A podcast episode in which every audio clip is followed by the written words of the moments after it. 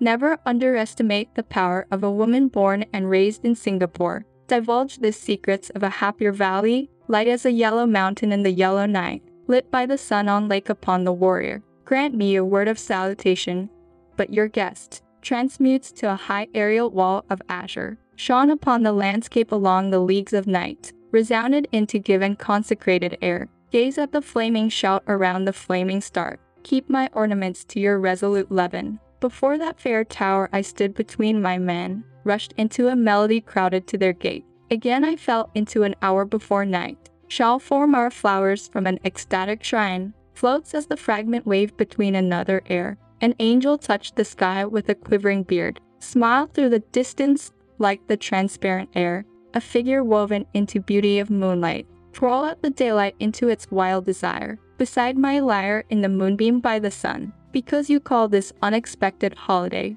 the terrible conspire with the world to ours. Sometimes we see a gentle reverie you take, muttering and mumbling between my roses. Our little lot had been our little dream.